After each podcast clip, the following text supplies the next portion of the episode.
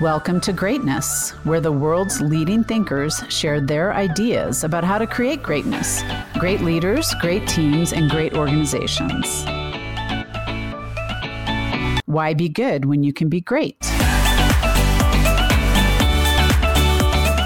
This is Gretchen Gagel. I am so excited today to welcome Annalise Jennings to our Greatness podcast. Welcome, Annalise. Thank you. Thank you for having me. Yeah. So Annalise and I were introduced by a mutual friend um, and had the opportunity to speak together a few weeks ago. And I was just completely blown away by Annalise and the work that she is doing. And I thought, oh my gosh, why have I not had Annalise on this podcast yet? So I'm, I'm really glad we were able to, to make this happen. Annalise, I, I'm a huge fan of your work around social capital and building community and shifting our thinking around um, community, et cetera. But I always like to start with how did you how did you get down this path? And I think your specific story of kind of your transition from a very corporate position into your work today is so fascinating. I, I, feel the background in the in the corporate field is a really important element to mention here, and my my work by education experience profession is is in the world of large scale project management and risk management.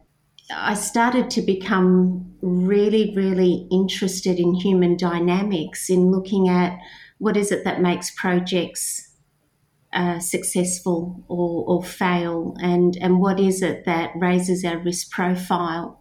And it it always points at the same elements of human dynamics and and ethics and integrity and people really coming from and living through their core values. Who am i? What do i stand for? What's deeply meaningful to me? I believe uh, are the questions that differentiate us as leaders. And so from a corporate perspective i became really interested in, in having dialogues with people about about who they were and how they really wanted to make a difference. And I and and I learned through those dialogues that that that we find that motivation and we do our best work through that acknowledgement and understanding and, and shared understanding of what that means for us. Mm-hmm. Oh gosh, so many different places I can go with that. And mm-hmm. um, as you bring up ethics and core values and and human dynamics and so many of us come out of our our education i know myself coming out of engineering ill prepared to um, think about that in a deep and meaningful way. And you had a personal experience that kind of propelled you from your foundational thinking in this in the corporate world into a bit of a different direction. I certainly did. I, I was feeling a little burnt out as, as sometimes happens in the corporate world and I decided to take a, a, holiday to far north Queensland, and it coincided with an invitation to be godmother to a little girl, uh, Alessandra. And while I was in far north Queensland, I met Aboriginal elders um, through other introductions, and I hadn't knowingly um, met an Aboriginal person before but I've always been deeply connected to community ownership, to self determination, and to people owning their own destinies and deeply connected to, to some of those principles of, of belonging and connectedness. And, and we started to get into a very deep dialogue about some of these principles and and these elders asked me if I would consider extending my holiday and and visit their community, which I did. And uh, and so the story continued from there. I spent time with them out on on traditional land, out on on country. We drank billy tea for an afternoon, and they shared with me the plight of Aboriginal people. And really, it was my first insight of really understanding from the inside what was really happening for Aboriginal people, and they shared some very personal stories.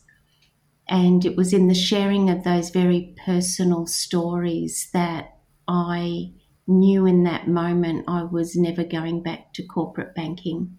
Hmm.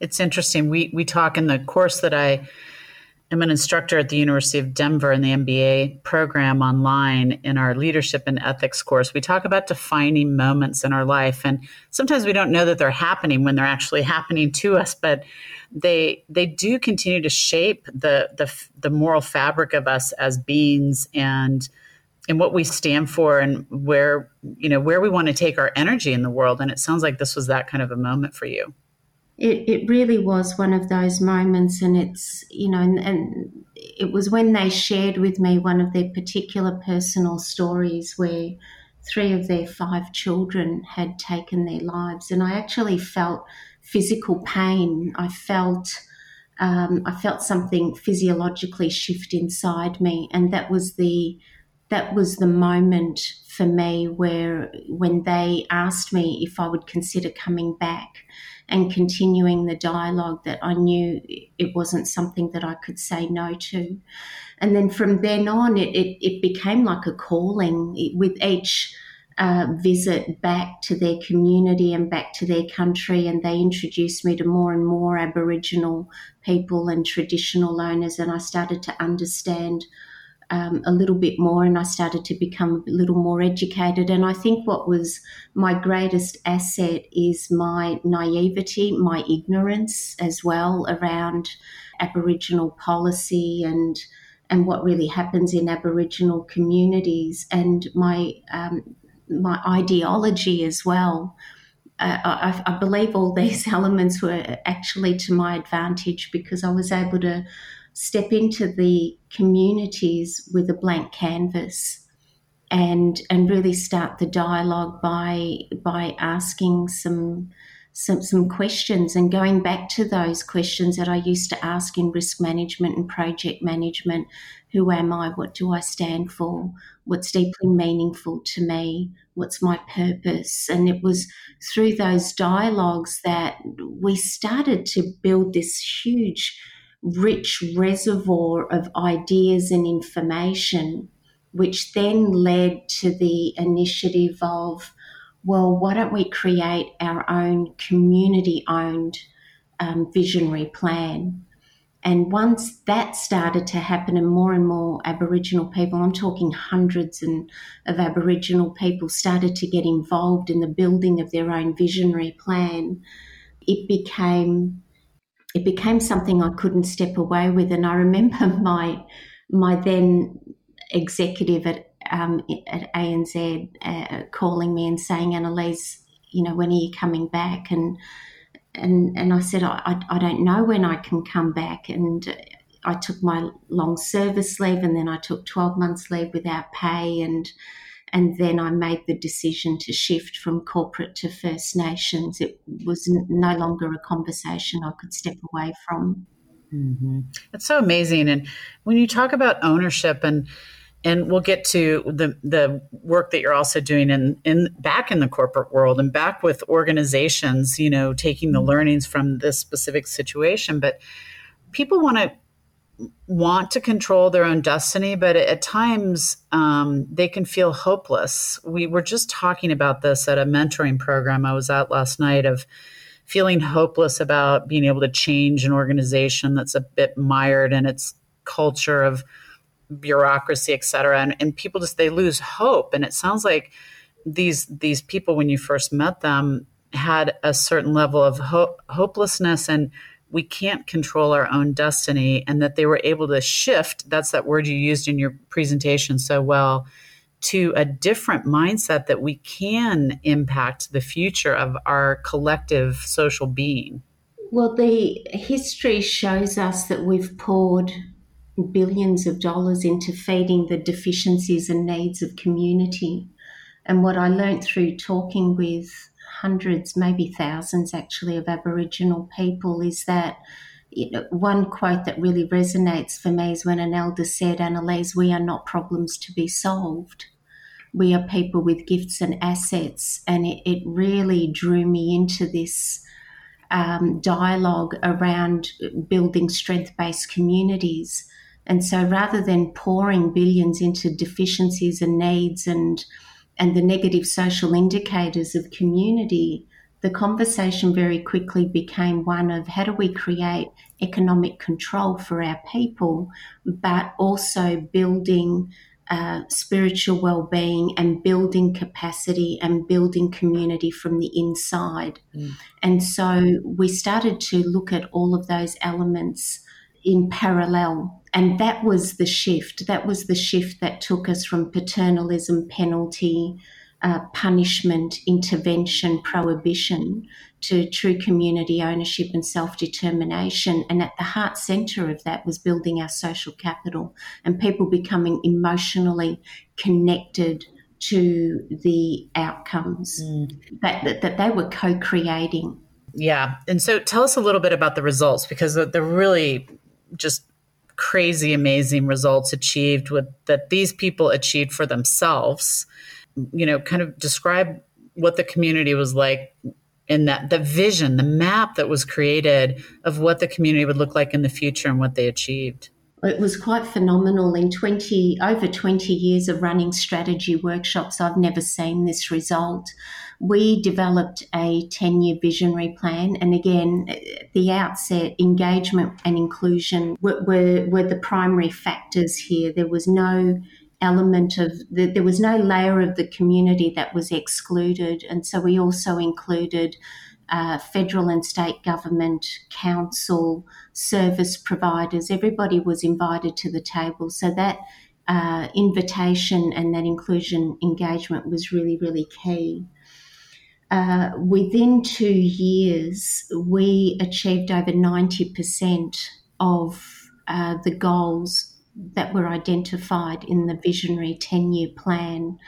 And what that translated to was 60% increase in employment within the community and but phenomenally it was 40% increase in community owned infrastructure uh, new roads, town signage, a civic centre, a new library, a new supermarket, uh, the beginning of our very first housing project. So, this was a commercial joint venture uh, where Aboriginal people designed their own homes and built their own homes. So, as the community plan started to flourish and we started to see the ideas, the activities that were becoming a part of this plan, we understood where we needed to project our energy around capacity building so that it was relevant. Um, and it, you know we weren't just doing certificates for the sake of it and using it as wallpaper on our walls, but every every accreditation, every um, opportunity was then funneled towards something that was growing and happening inside the community. So it was all relevant. Everything was tied back to the visionary plan. Mm. It's so amazing. I mean, it literally makes my heart swell. And I would encourage people to find your TED talk on this topic because it's, you know, you go into it so deeply and richly. So, so tell us about okay. So this these amazing accomplishments and and but your your work is continuing and you're you're taking this your own spiritual journey and all your own learnings um, about how to create these shifts and create social capital out into the world in all types of organizations. So tell us about that. Well, at the heart centre of building social capital are the ancient age old principles of belonging, connectedness, caring for the whole, and that shift from problem to possibility. And I understood those principles and tried to put them into place in, in corporate banking, but it wasn't until I lived and and worked and spent time with Aboriginal elders that I was able to drop those principles from my head into my heart, and and they became a way of being, and I think that was a really important shift. Uh, what I am now being called to do after many years of working in Aboriginal communities is to work, bring those ancient age old principles and meld them with Western society. So we have a greater opportunity around. Uh, uh, lasting reconciliation. So, in in practical terms, when I'm working in in corporate sectors around creating new cultures, it's looking at how do we actually build those ancient age old principles into our strategies, um, into our visionary plans, into our systems, into our processes, so that people feel a sense of belonging, people feel that they have some sense of co creation about what's happening around them and a greater level of accountability. Mm. It's just uh, that sense of belonging. I, I, just did a podcast with a, a an expert in social identity theory and leaders and in group and out group and you know wanting to feel a part of something bigger.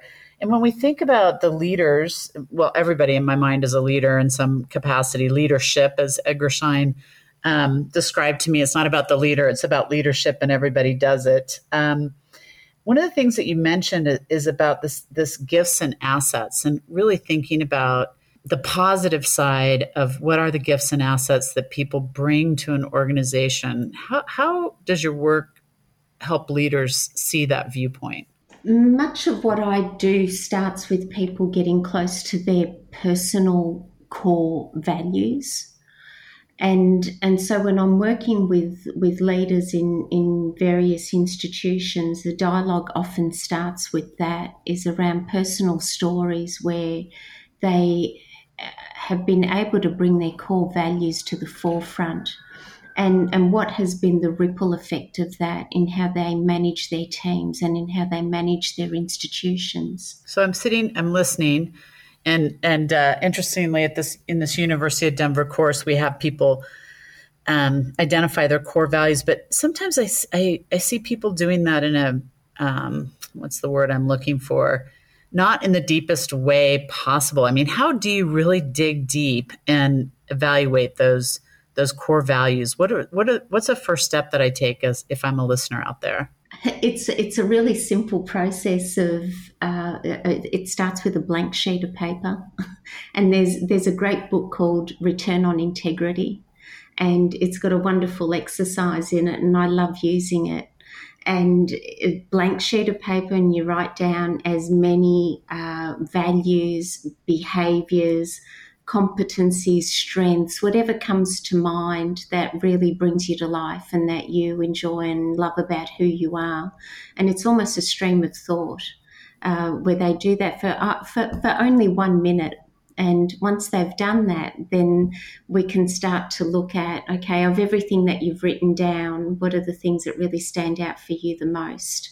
People know innately, you know, when you when you ask them what are your core values, people will innately connect to something that's deeply important to them. Mm-hmm. It might be family, it might be integrity, it might be nature, it might be stillness, whatever it is. But it's very rare that people don't have some response to that and then to bring people into story, to share a story where living their values has really made a difference, where it's shifted them, where it's supported a loved one, where it's supported a team member.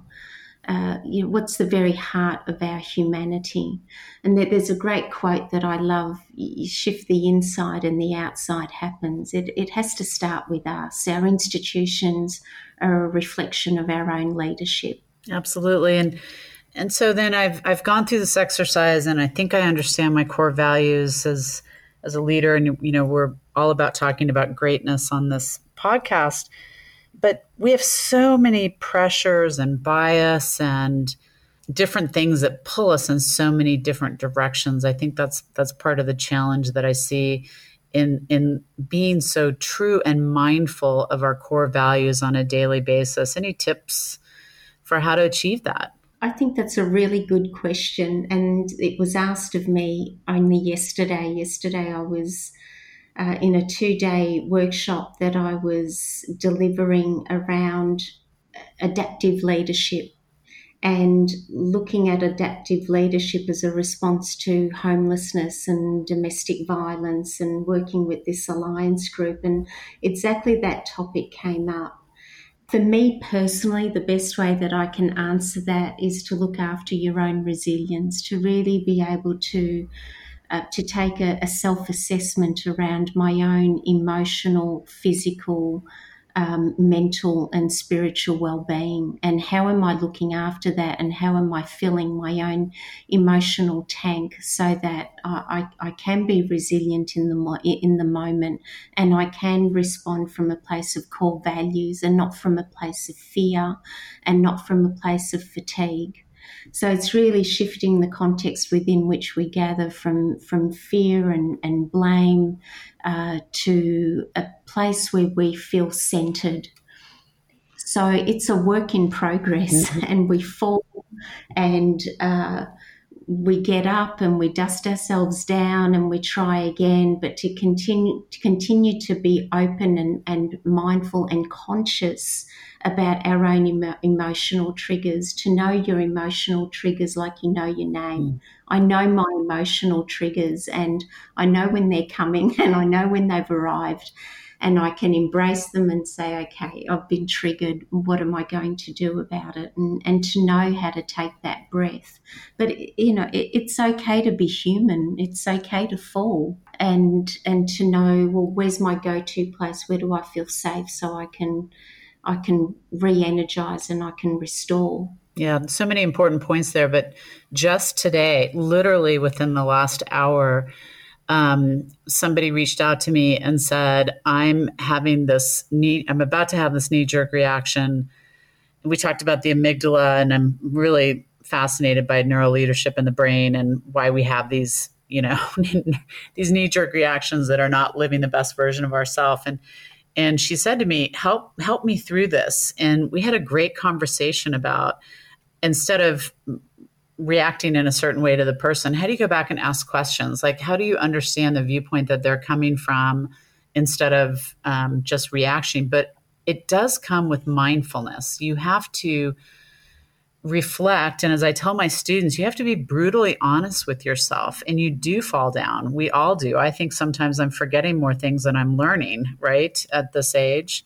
Mm-hmm. um, but you have to mindfully think about that and i think it's becoming even more difficult. I know for myself i keep a journal and and my plane time is my is my journaling time but we just get caught on the gerbil wheel of life as i call it that we've got all this bombardment of of uh, emails and tasks and things that we're doing that create either real or perceived barriers to us reflecting and thinking mindfully as a leader. What, what advice do you have for people about that? Um, I'm learning to say no. Mm-hmm. Uh, um, a lot more frequently, and I'm I'm learning to I, I, absolutely I do the work that I love to do. And and I'm privileged in that I work with clients and people that I love to work with. And and I'm learning to say no to anything that doesn't align with my core principles. I'm learning to dig deep into my in, intuition. And if it doesn't feel right I'm not afraid to say no. But in terms of emotional triggers, there's a, um, a great quote by Stephen Covey uh, between stimulus and response lives the freedom to choose. Mm. And so to know when to to know when you've been triggered, to know when to hit that metaphorical pause button and to take a breath, to know when to ask yourself a question. You know, I've been triggered. What is this teaching me? What am I here to learn? What's my experience here? How have I created this? They're incredibly courageous conversations to ask yourself. And I, I would be sharing with people practice it's you know practice some of those questions it's discipline and be humble and be brave and be courageous and be human it's okay to fall mm-hmm. it really is okay to fall it's it's how long do you want to stay in that place of despair before you take action and do something about it and have have some of those strategies at your fingertips so you can move through those ups ups and downs quickly and in, and gracefully yeah gracefully I just jotted down the word calm. You know, sometimes life gets so frenetic. We were talking in this mentoring that I did about breathing apps and, you know, when you can feel your shoulders rising because you have stress going on. And one thing I, I want to point out as we're um, wrapping up this conversation, which I, I literally could talk for hours about this, is that this is about performance. and you know the the results that that community achieved to achieve that much in two years and and i've seen the pictures i mean it's just remarkable but this you know the soft fuzzy stuff and whatever it's about performance it's about helping groups of people achieve greatness and i think back to back in the late 80s uh, taking over a failing uh, operations of a failing company, and um, we implemented what at the time was called self directed work teams, which was hey, I'm not the brain here. I have 800 people here that are smart and have done their jobs for a long time. We're all going to pull together. We're losing a million dollars a month, which in 1989 was a lot of money. And we're, we're going to figure this out together. And we broke even within nine months um, and and the joy of seeing people celebrate that um, and being lifted up. But it's it is about helping teams of people achieve greatness. It it really is, and um, I'm, I'm, tuning into the terminology soft and fuzzy, and and for me, I believe it's also that yeah, this is actually the pointy end of the stick you know, this is it when we come from a place of belonging, connectedness, caring for the whole, that whole shift in paradigm from problem to possibility. Uh, we're creating new pathways, we're creating new conversations, new narratives. Uh, in the two day uh, strategy session that I ran over the, the last couple of days, um, the core concept was around connect then lead. And so the building a strategy was a dance between uh, heart and and mind activities that allowed us to get to an endpoint by the end of the two days. We now have a strategy, we have a visionary plan, and we've got core goals that everybody is committed to. But what brings us all together are our core values and a shared understanding of what those core values are. That's a lot of work in two days.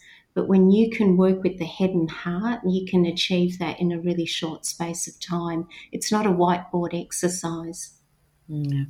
Annalise, I am so grateful to Dr. Roger Hilton, uh, a longtime friend of my husband's, for introducing the two of us. He I, I, think he knew that you and I were going to hit it off and finally being able to meet each other in person in Melbourne a couple of weeks ago and, and speak together.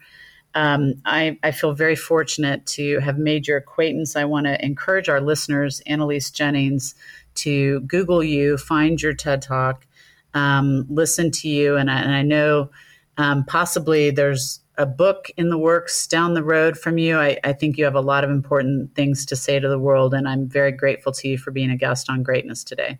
Well, thank you so much. It's been an absolute privilege, and I'm so looking forward to more connection points with you. Interested in hearing more? Visit us at greatnessconsulting.com. Thank you.